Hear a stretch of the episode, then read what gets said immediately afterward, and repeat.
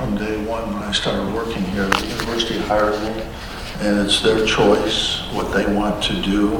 Um, I always have the choice of retirement, but it's their decision uh, as to whether I coach or not, always has been.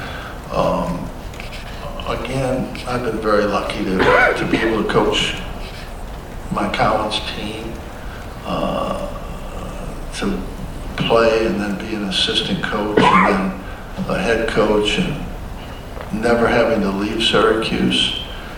Um, It's a great university. The city has embraced our team. Uh, I am amazed that we've been able to draw the fans that we've been able to draw over the years. Steve told me before the game, we were just talking, he said it, it was amazing.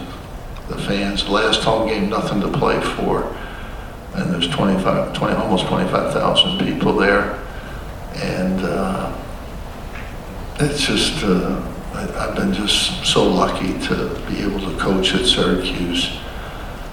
A place I love, a place I love to live. People keep wondering about that, but maybe that's a flaw I have. But I've lived in Syracuse my whole life, and I'll live there hopefully a long time uh, into the future.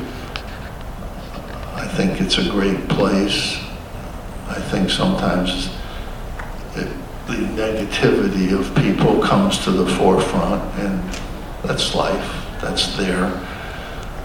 But I've been just unbelievably fortunate to be able to keep this job. I Mike Brey's thrilled that he was at Notre Dame 23 years. He's a puppy. you know, I've had 47 years. I got to coach my sons. Uh, two years ago, we were in the Sweet 16, and last year I got to coach my sons. I had a great team. I loved that team.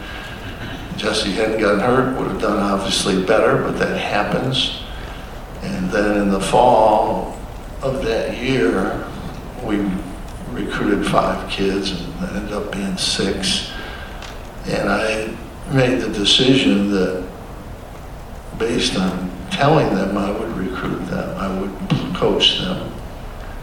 Um, that's I don't know if I wasn't going to come back or not prior to that. I hadn't really decided.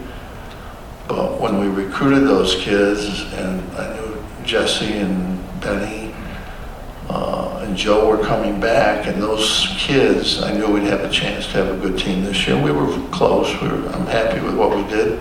It's not that easy. There's some teams that were picked very high in the country and in the league that didn't fare so well. Uh, I think this team it could always can do a little better, but we won at Notre Dame by one, and we were, came back against Notre Dame at home to win by a couple. Um, win by one at Louisville. There was a lot of games we did close, and we learned. I think we closed this game on the offensive end. We made three really good plays at the end of this game to get there. We just couldn't get a stop at the end. But I wanted to come back and coach these guys, and and uh, that's what, what, I was able to do. And uh, the university hasn't offered me anything, whether to work or do anything at the university. That's their choice. Um, I was. It was great to see Mike Krzyzewski's at Duke and Roy Williams is at North Carolina, and Mike Brey is going to work for Notre Dame. That's that's great. Um, I haven't had any conversations about that. Uh, I hope that we will. But uh, I've just been lucky to be able to coach this long.